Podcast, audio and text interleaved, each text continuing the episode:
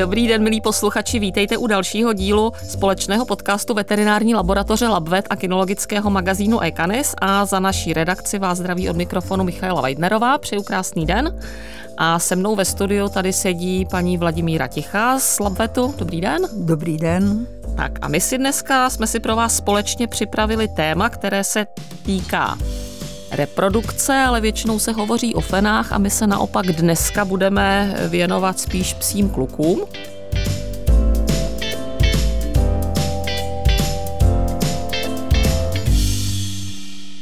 A já bych asi úplně na úvod začala otázkou, kdy zhruba pes samec pohlavně dospívá a je vlastně schopný páření. To se hrozně těžko určuje, hodně záleží na plemeni. Obecně platí, že malá plemena dospívají dříve, velká plemena dospívají později. Mohu mluvit ze zkušenosti třeba menších teriérů, že tam ta pohlavní dospělost nebo schopnost oplodnit fenu už je někdy okolo půl roku, zatímco u větších plemen, než se to tomu pejskovi trošinku v hlavě a hormonálně srovná, tak většinou k tomu dochází, když je o něco starší, ale strašně obtížně se to určuje a určitě bych s háravou fenou nenechávala bez dozoru psa staršího půl roku.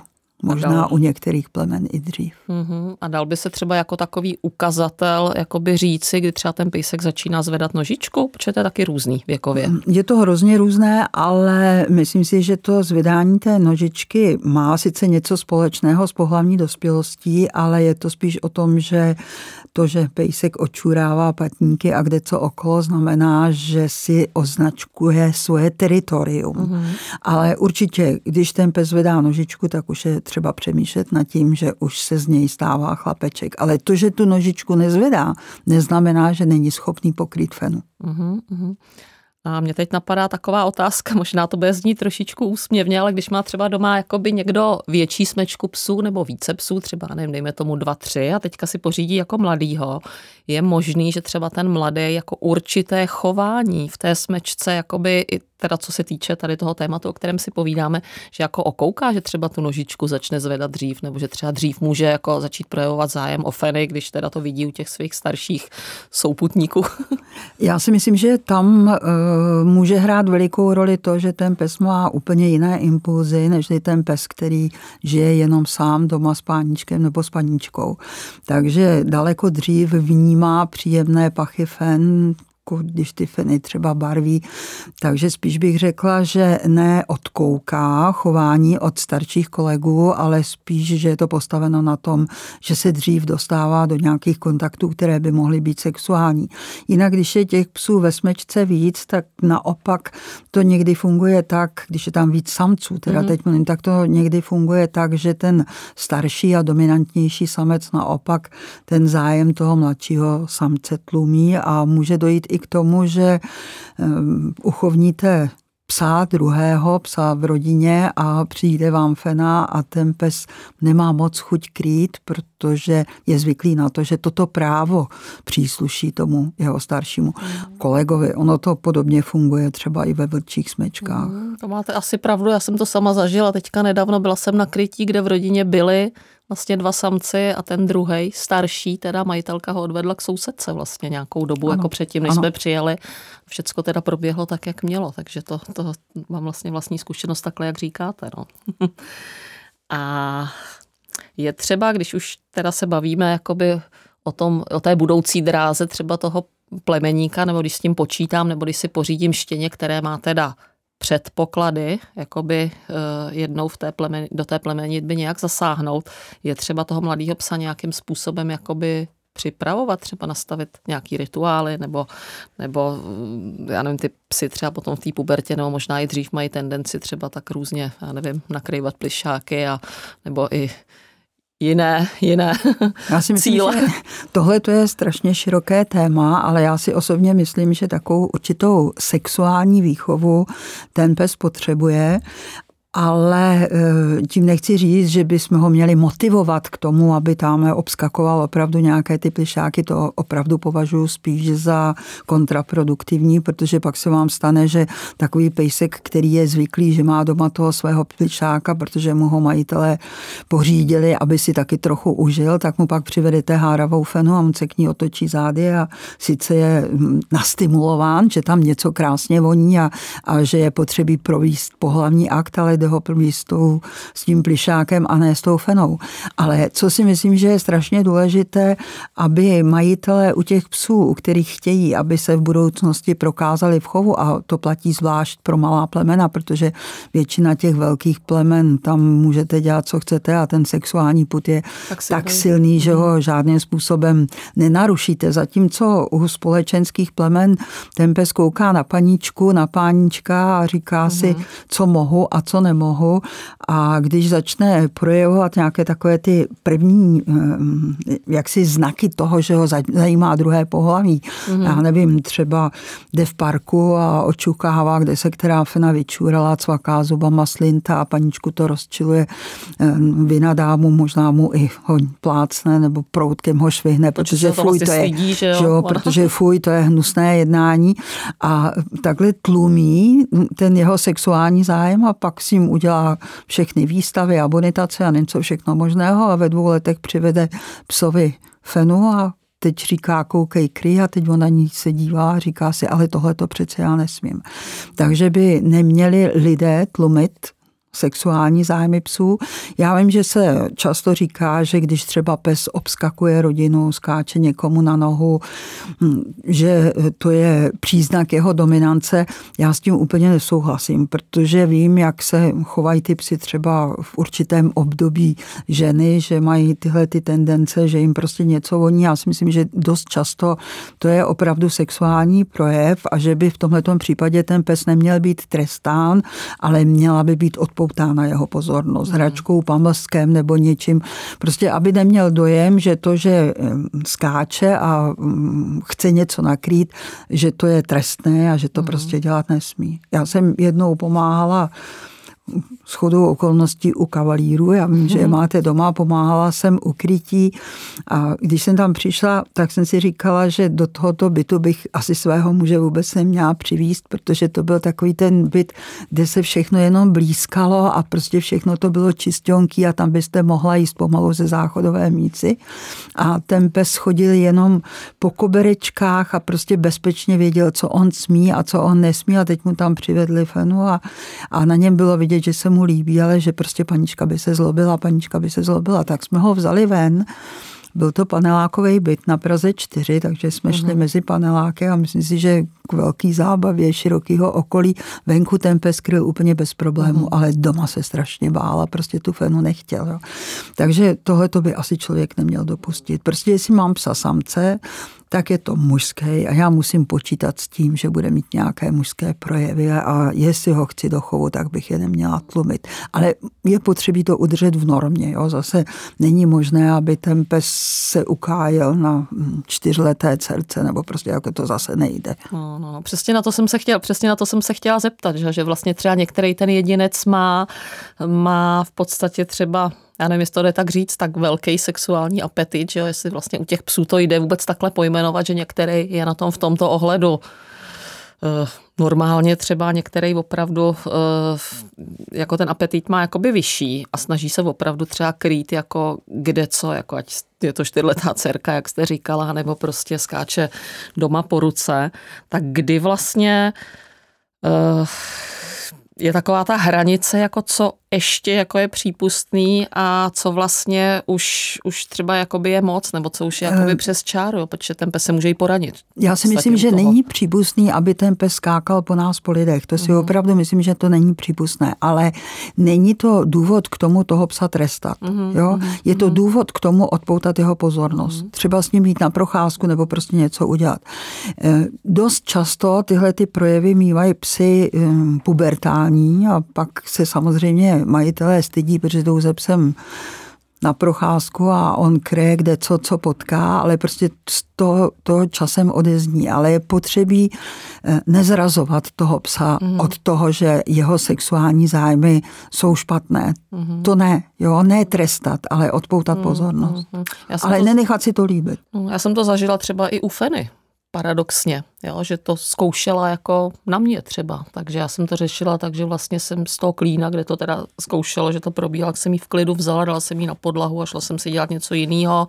Jo, tak to je přesně správný postup. Takovýmhle nějakým jo, způsobem, jako, pak jsme si za chvíli pohráli, no, ne, jo. Jo, a zabavila se mi jinak. No. Tam u těch fen k tomu někdy dochází, když třeba máte dvě nebo tři feny a, a teď tam je taková, že jo, synchronizovaná říje, že jo, většinou za jedna barví, tak strhne druhou a třetí a když jsou ty feny jako ve vhodném období ke krytí, tak jedna skáče na druhou, kdy podle toho majitelé určují, kdy ta fena je jako opravdu připravená ke krytí. Všechno jsou to celkem normální projevy těch psů a prostě mám psa, tak má nějaké takové projevy, tak odpoutám pozornost, ale netrestám. Ideální, no.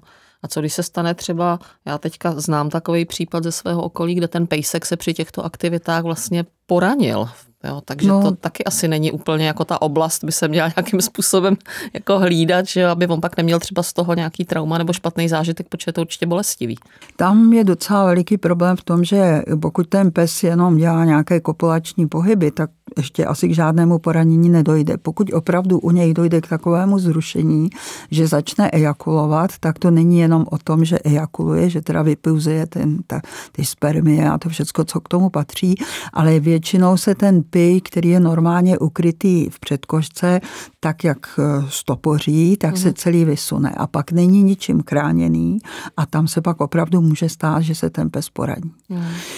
Může se také stát, že vám přijde nějaký rádoby chovatel a bude říkat, já udělám inseminaci a ono jim to trvá a toho psa odebírá manipulačně a poraní ho taky. Mm. A ten pes pak nechce kryt, pak vidí fenu a vzpomene si na tu bolest mm. a odmítá krytí. Mm, mm, mm. Takže je to na nás, aby jsme používali zdravý rozum, předpokládám. Tak určitě, určitě. Tak a pojďme si říct, to s tématem samozřejmě také souvisí, jak vlastně vypadají správně utvářené pohlavní orgány u psa. No to, co my vidíme zvenku, tak to jsou dvě varlátka uložené na v šourku a pak je to vlastně ten pij, který je schovaný v předkošce, což je oblast, na kterou se upírá pozornost nejenom těch, kdo mají psy určené k chovu, ale každého běžného majitele. Protože víte, ten pejsek, když močí, tak značkuje.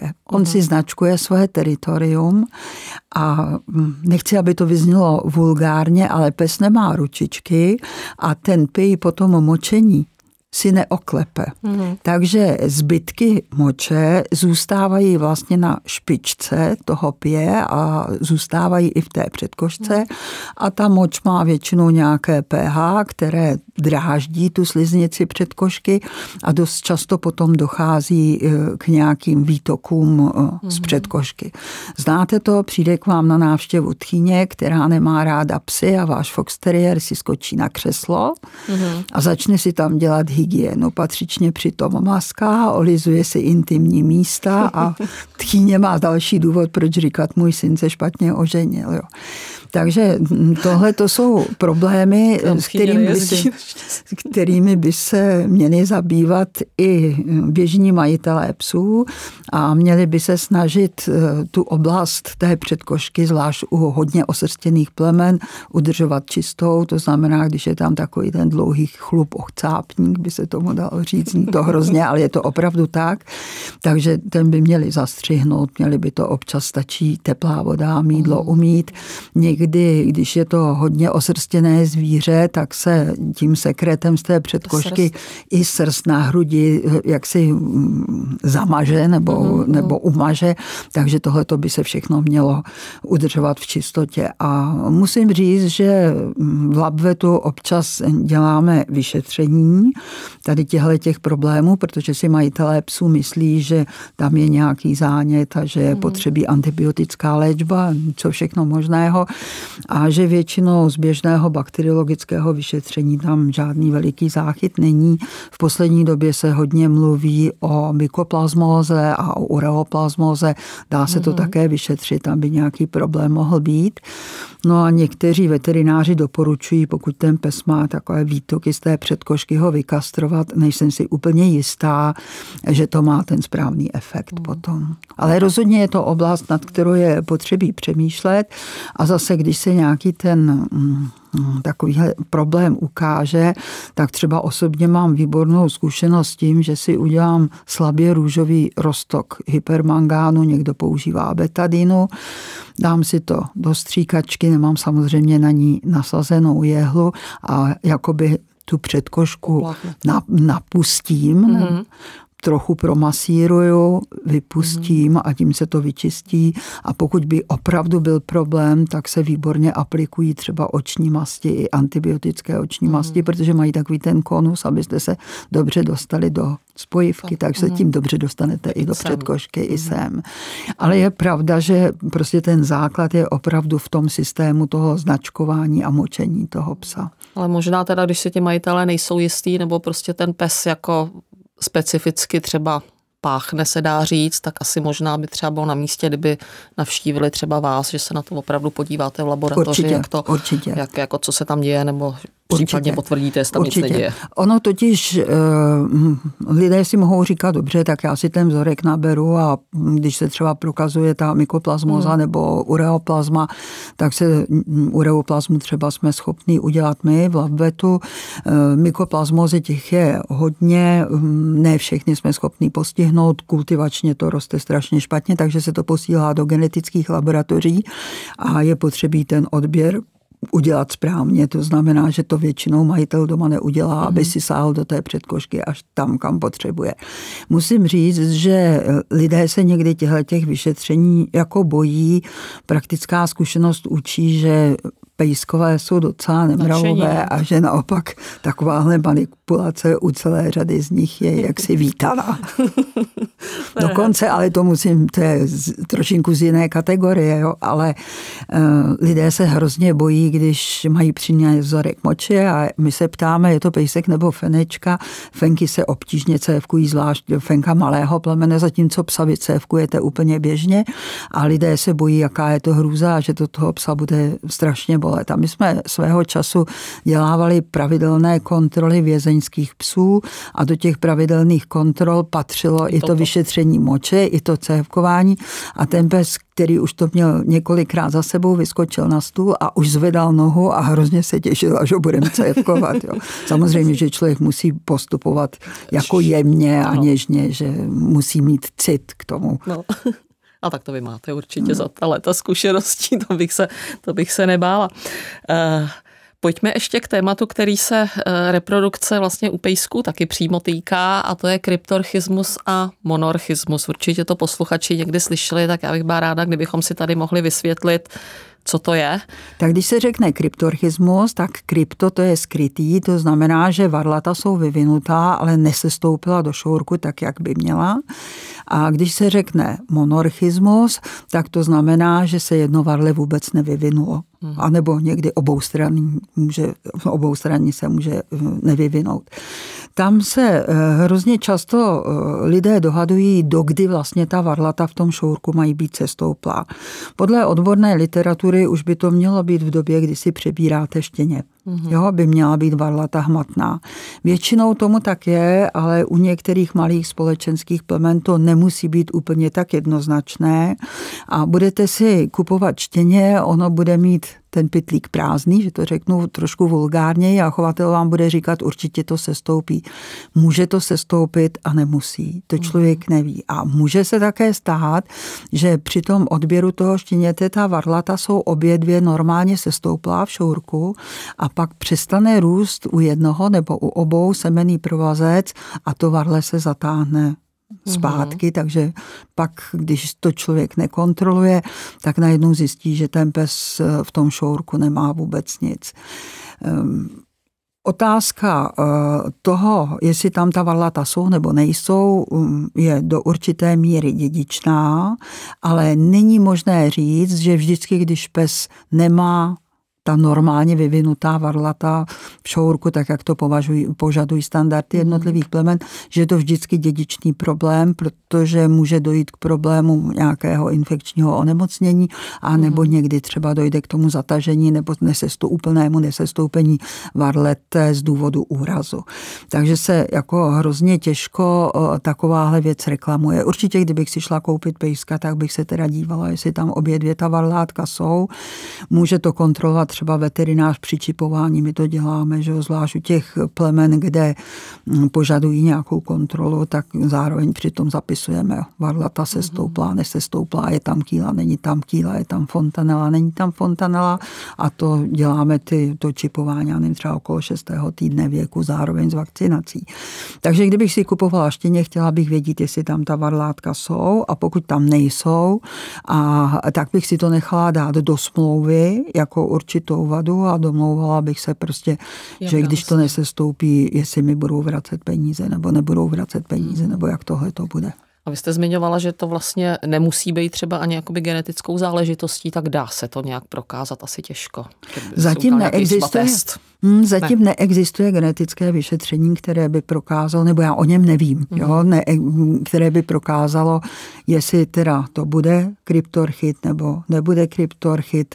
Zatím o tomhletom nevíme a on není úplně ani objasněn systém dědičnosti, mm. protože máte psa kryptorchita, tak se nedostane do chovu. Uhum. Ale stejně se ty kryptorchydi v tom chovu ukazují, takže se obecně má za to, že z devadesát procent teda se říká, že tu vlohu proto přenáší i matka fena.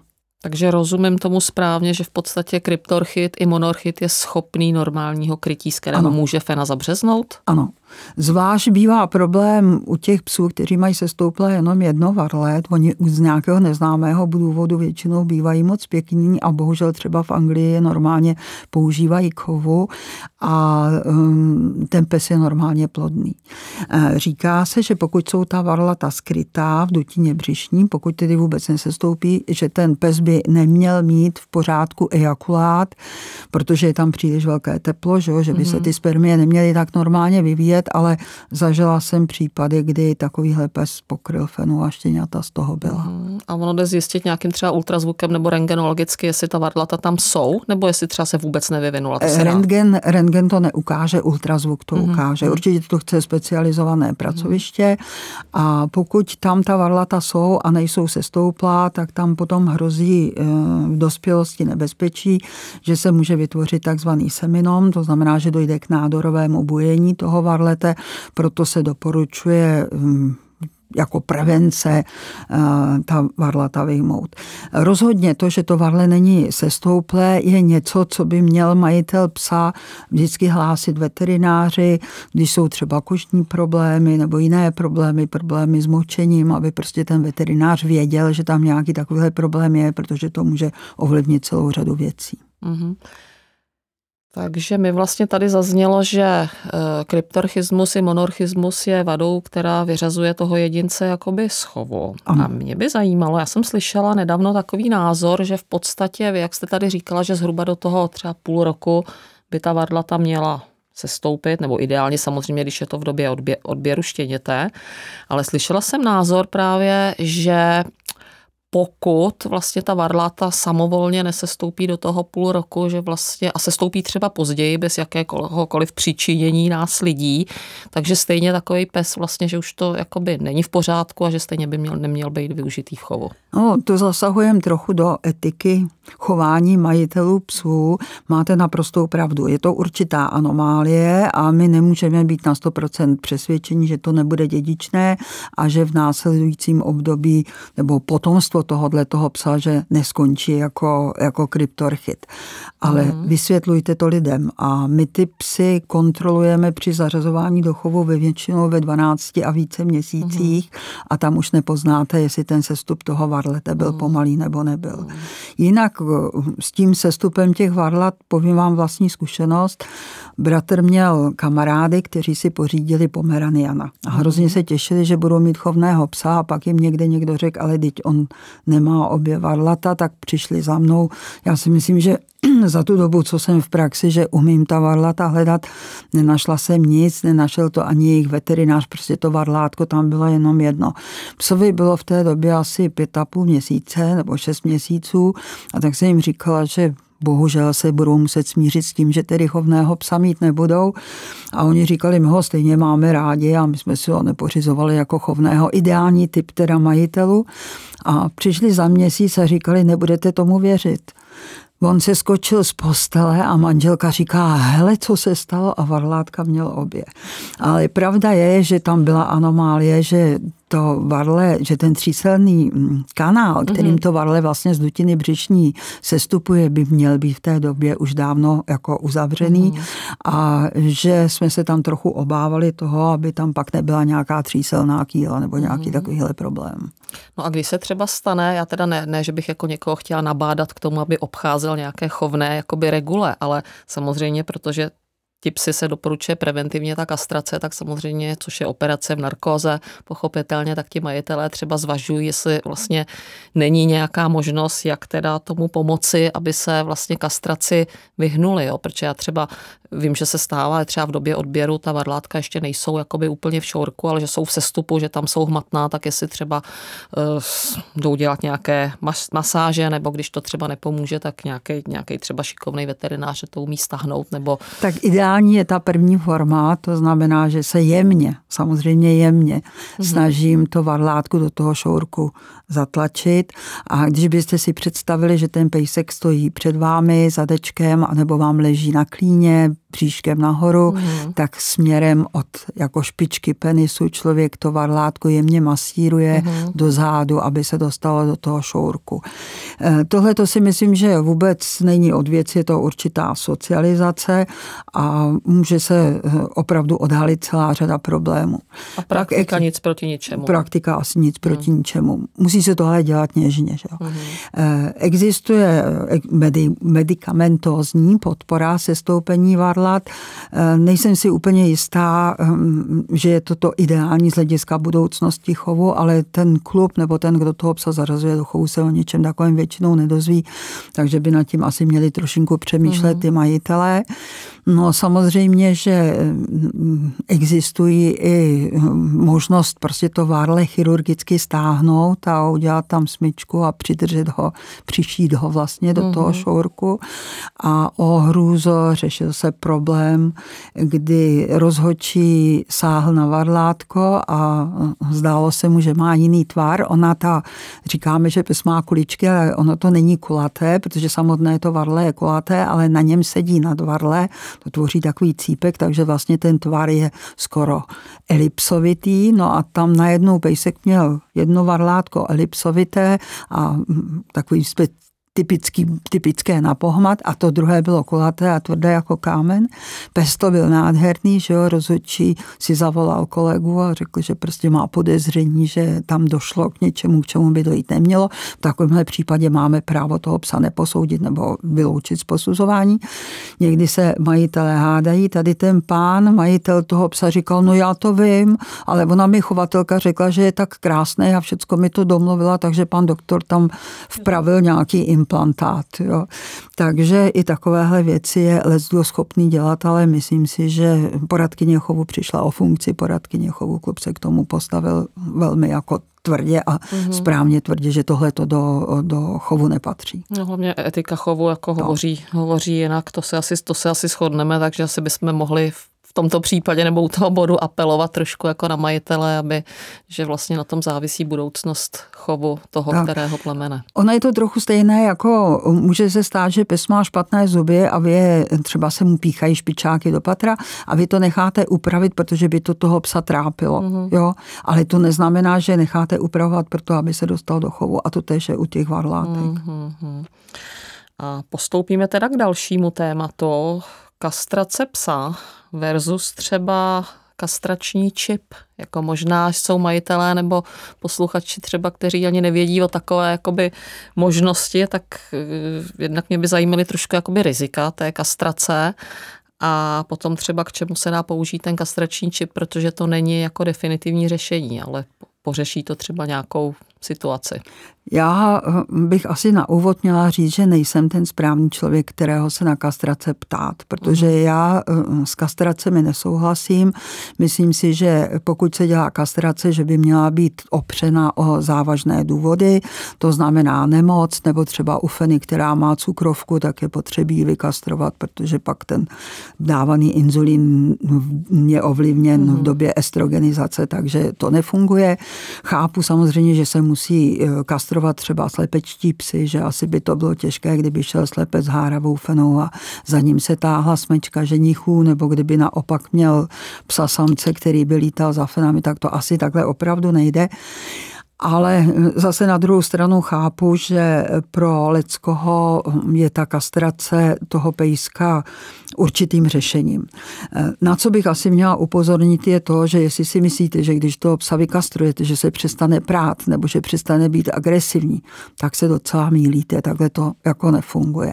A u té kastrace jsou pak dvě možnosti, buď to je to kastrace definitivní, to znamená chirurgické odstranění obou dvou varlat, a nebo je to kastrace, dalo by se říct, chemická, kdy se pod kůži vpraví implantát, který způsobí, že tomu psovi vlastně přestanou fungovat mužské pohlavní hormony. Kastrace u psů může mít tak jako u fen třeba následek v tom, že ten pes mění kvalitu srsti nebo že je obéznější. Může to mít ale třeba dopad i v tom, že ze strany dalších psů bývá napadán, protože nevědí, co to je. Je to fena, je to pes, prostě je to pro ně něco jiného, divně takže voní. divně voní, takže na to, takže na to útočí. No. Um, Ta dočasná kastrace, mm-hmm. to znamená pomocí toho implantátu, ta je tedy dočasná, takže by ten pes pak měl být normálně po odezní plodný. normálně plodný. Jak to doopravdy bude nebo nebude, to asi ukáže praxe u každého daného psa. To jako odezní samo, nebo se ten implantát musí jakoby vyndat? Ne, on má nějakou životnost. účinnost, životnost. Mm-hmm. A ten pes i třeba v průběhu toho, co tenhle ten implantát má, nebo ten čip, tak jako je schopný krytí a normálně mu funguje ten hlavní eh, No, on většinou utlumený. nemá, on, než to naběhne mm-hmm. dostatek prostě těch látek, tak ještě je schopný nakrýt fenu a ještě nějaké ty sexuální zájmy má. Popisuju, že to trvá zhruba, já nevím, tři neděle, měsíc mm-hmm. nebo čtrnáct dnů, než to začne fungovat. Nemám moc tam a praktickou zkušenost, takže jenom to, co jsem se dočetla. Mm-hmm. Ale potom ten pes nemá ani chuť krýt nic. Uhum. A když třeba ještě někdo tady má, vy jste říkal, že jste teda proti kastracím, já taky, pokud to teda není z nějakých jakoby zdravotních podložených důvodů, ale pokud třeba má doma někdo smíšenou smečku, nepovaž, ne, neuvažuje vůbec jakoby o chovu a zvažuje, asi bych řekla z pohodlnosti třeba nad tou kastrací, tak je lepší nechat vykastrovat psa nebo fenu. Když to by to záleží... bylo třeba, třeba, třeba pár, že jo? Samozřejmě, když budu mít pět fen a jednoho psa, tak, tak vykastruju psa, ale... nebo opačně. Já si myslím, že pak je jednodušší asi vykastrovat toho psa. Hmm, hmm. On, i ten zákrok samotný je jednodušší, než je ta kastrace té feny. A um, asi ten pes... Um, i z hlediska ostatních zvířat, nebo třeba v domě, když máte mm. a nejen dvacet čup a jednoho psa, tak samozřejmě ta kastrace může trošinku ovlivnit i jeho pohodlí v životě, protože jinak pořád stojí, protože každou chvilku hárá jiná, on stojí u dveří a vije a touží, takže mm. tam pak asi ta kastrace možná je určitým řešením. Mm. A my jsme tady hovořili o vlastně péči, o ty pohlavní orgány toho, toho psa, jako za běžného režimu. Liší se to tam třeba nějak před krytím a pokrytí, co třeba je jako dobrý z hlediska třeba nějakých možných infekcí, jakoby... Hmm. udělat nebo nastolit, nebo třeba požadovat po majiteli fén, aby, aby měli, nebo jak třeba... Tak na to jsou názory docela rozdílné. Jednak v poslední době dost často je žádáno bakteriologické vyšetření nebo vyšetření na mykoplazmata, jak chovného psa, tak feny. Některé kluby už to mají pomalu v podmínkách pro zařazení do chovu nebo pro krytí. Někdo toho psa po krytí se snaží ošetřit, takže to třeba vyplachuje tím hypermangánem. Mm. Já si myslím, že by určitě ten pes měl mít oblasté předkošky a to, že by měl být čistou. Uhum. Jo, ale jinak, co jsem se točila okolo krytí, tak nějaké uhum. takovéhle problémy jsem neřešila. A i třeba po feně, co... když ta fena odjede po tom, po tom úspěšném krytí, tak třeba ho nějak jako... pláchnout. No tak někdo to dělá, ale nejsem si úplně jistá, jestli je to bezpodmínečně nutné, mm. protože ta mikroflora v té předkošce zlikviduje lecos a hrozně záleží na tom, jak má ten pes imunitu, mm. protože většina tady těchto infekcí propukne v nějaké horší formě tehdy, když ten pes má jaksi nějaký imunitní deficit. Mm. Takže spíš bych se snažila, aby ten pes obecně byl v dobré kondici a A ony, ano, a ony ano. asi nějaké ty bakterie tam jsou jako přirozeně, že ano, tam stejně ano, jako by jsou, ano, že, ano, že to prostě tam, nejde ano, úplně, jsou, aby to bylo sterilní, ano, sterilní ano. prostředí. A teďka mě ještě napadá vlastně, když tady hovoříme o tom krytí, tak samozřejmě tam dochází k svázání po krytí. A to si myslím, že bude spousta posluchačů taky zajímat, protože co to vlastně je, někdy třeba vlastně ty psy krejou fena za březne i třeba bez svázání a hodně se hovoří o tom vlastně, jaká je normální třeba délka toho svázání a co třeba dělat, když jako to prostě jako ta fena ho nechce pustit, tak toho psa. Svázání to je normální součást psího pohlavního aktu, při které je vaginální sliznice feny, když byste se do ní podívala, připomíná suchý zip, takže vlastně jakoby ta pochva nebo ta její sliznice se na toho psa přilepí a ten pes, jak je zrušený a překrvený, tak vlastně před děložním krčkem tvoří ta pochva takovou jakoby ampuli a ten pes vstoupí až do té ampuly, špičku toho pije vsune většinou až do děložního krčku a dojde ke spojení toho psa a té feny. A jaká je délka? Musím říct, že jsem byla u krytí, kdy nebyli svázaní skoro vůbec. Byla jsem ráda, že byli to Kerry Blue Terriéři a byla jsem ráda, že jsem je podržela u sebe.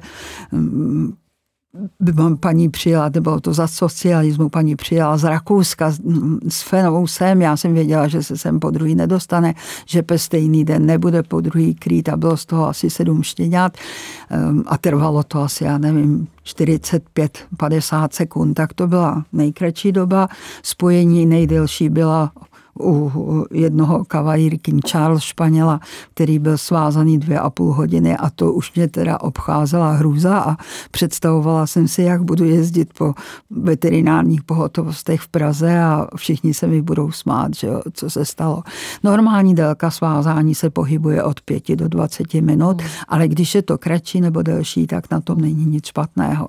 Jinak to svázání jako takové má svoji, má svůj důvod z doby, kdy pes ještě běhal volně po lese a ne, nežil s člověkem, protože při tom svázání se většinou ten pes vlastně na tu fenu nastupuje a mají hlavičky stejným směrem. Ale když se sváží, tak ten pes té feny jakoby se stoupí, jsou spojeni zadečky nebo přes zadečky a každý má hlavu na jinou stranu.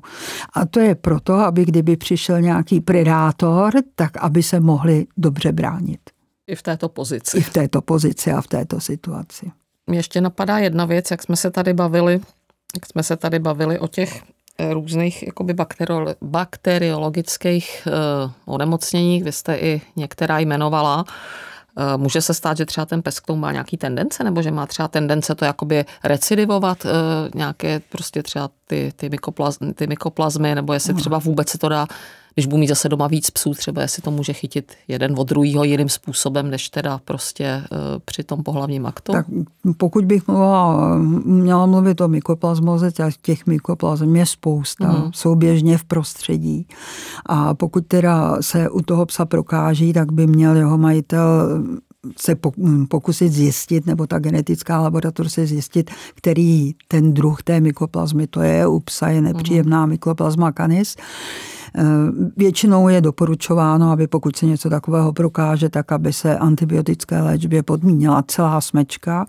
A můžu vám říct, že vybijete to a za dva měsíce už je to tam zpátky, že hmm. prostě ta recidiva je strašně jednoduchá, protože jsou to věci, které jsou běžně v prostředí. Hmm. A vy jako laboratoř jste schopni to samozřejmě nějakým způsobem diagnostikovat, nebo určitě nabízíte k tomu nějaký... My jako laboratoř jsme schopni diagnostikovat uroplazmu, což je taky hmm. pro urogenitální uh, systém um, bakterie, která může dělat problémy.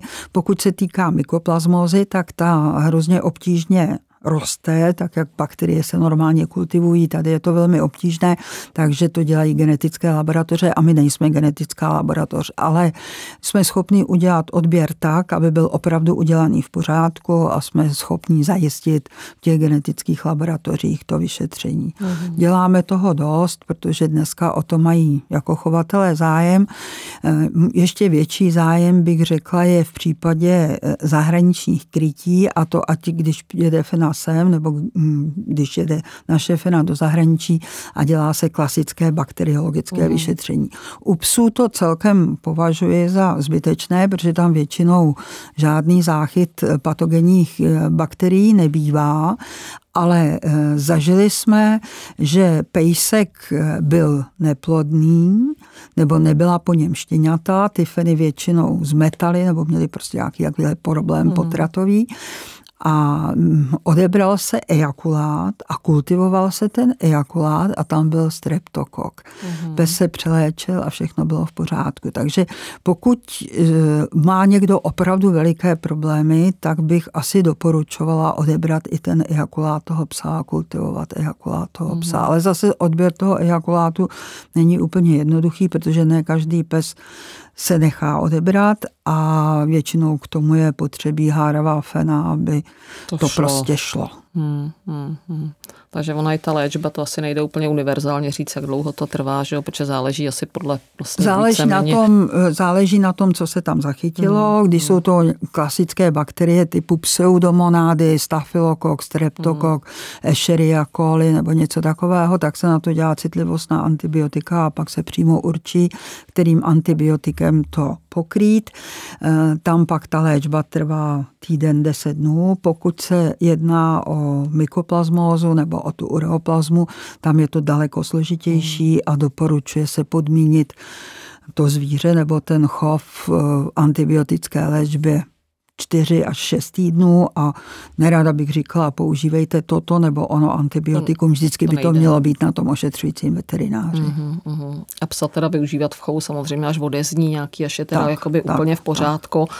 A samozřejmě dle F C I jsou určitě nějaké směrnice, do kdy ten pes vlastně lze ho využít v chovu a možná také ne. od kdy, a to je zajímavý téma. F C I tohle to vám vůbec neříká, to nechává na jednotlivých státech. Tak třeba když budete žít ve Velké Británii, tak můžete krýt už osmiměsíčním psem. Oni tam neznají chovnost, neznají tam nic, takže uhum. tam je to takhle. Pokud budete ale u nás, tak to určuje jednak zákon na ochranu zvířat proti týrání, který přesně specifikuje, že využít v reprodukci psa do padesáti centimetrů kohoutkové výšky lze od čtrnácti měsíců věku. Platí to pro psa i pro fenu. Pokud je nad padesát centimetrů kohoutkové výšky, je tam sedmnáct měsíců. Je v pravomoci chovatelských klubů tento požadavek zpřísnit. Horní věková hranice u psů uvedena není vyhláškou nebo zákonem a zase záleží na chovatelských klubech. Já třeba můžu, jsem hlavní poradce klubu chovatelů teriérů, teď se teda budu chlubit, že jo. A my máme dáno, že pes je běžně uváděn v přístupném seznamu chovných psů do věku devíti let. Krýt může i později, ale už ho nenabízíme a záleží potom na kondici psa. Mm. Zažila jsem, že běžně kryli psy ve třinácti letech. Záleží prostě na každém tom psovi. A záleží taky na jeho majiteli, do jaké míry je slušný a řekne, ještě kryje nebo nekryje.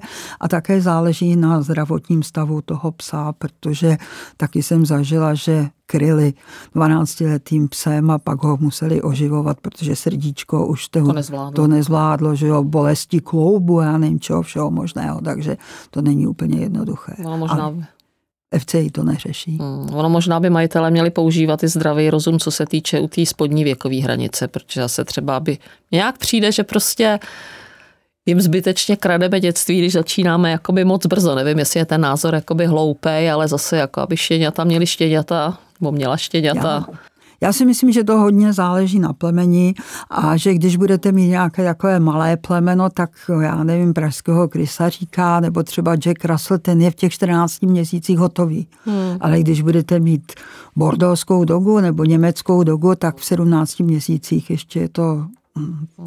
takové jeli to, bych řekla. Teda jako, ještě to není hotový, prostě není ten pejsek dozrálý.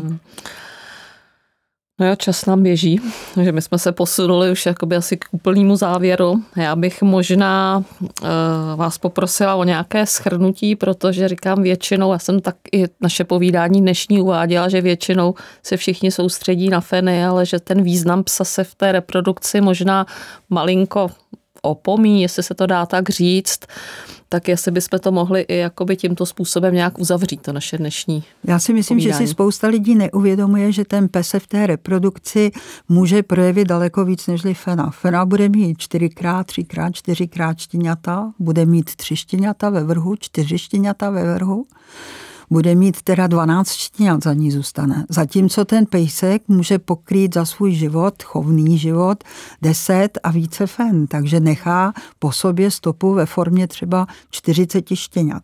Takže ten pes je nesmírně důležitý, ať co se týká kvality, ať to se, co se týká toho, co dává.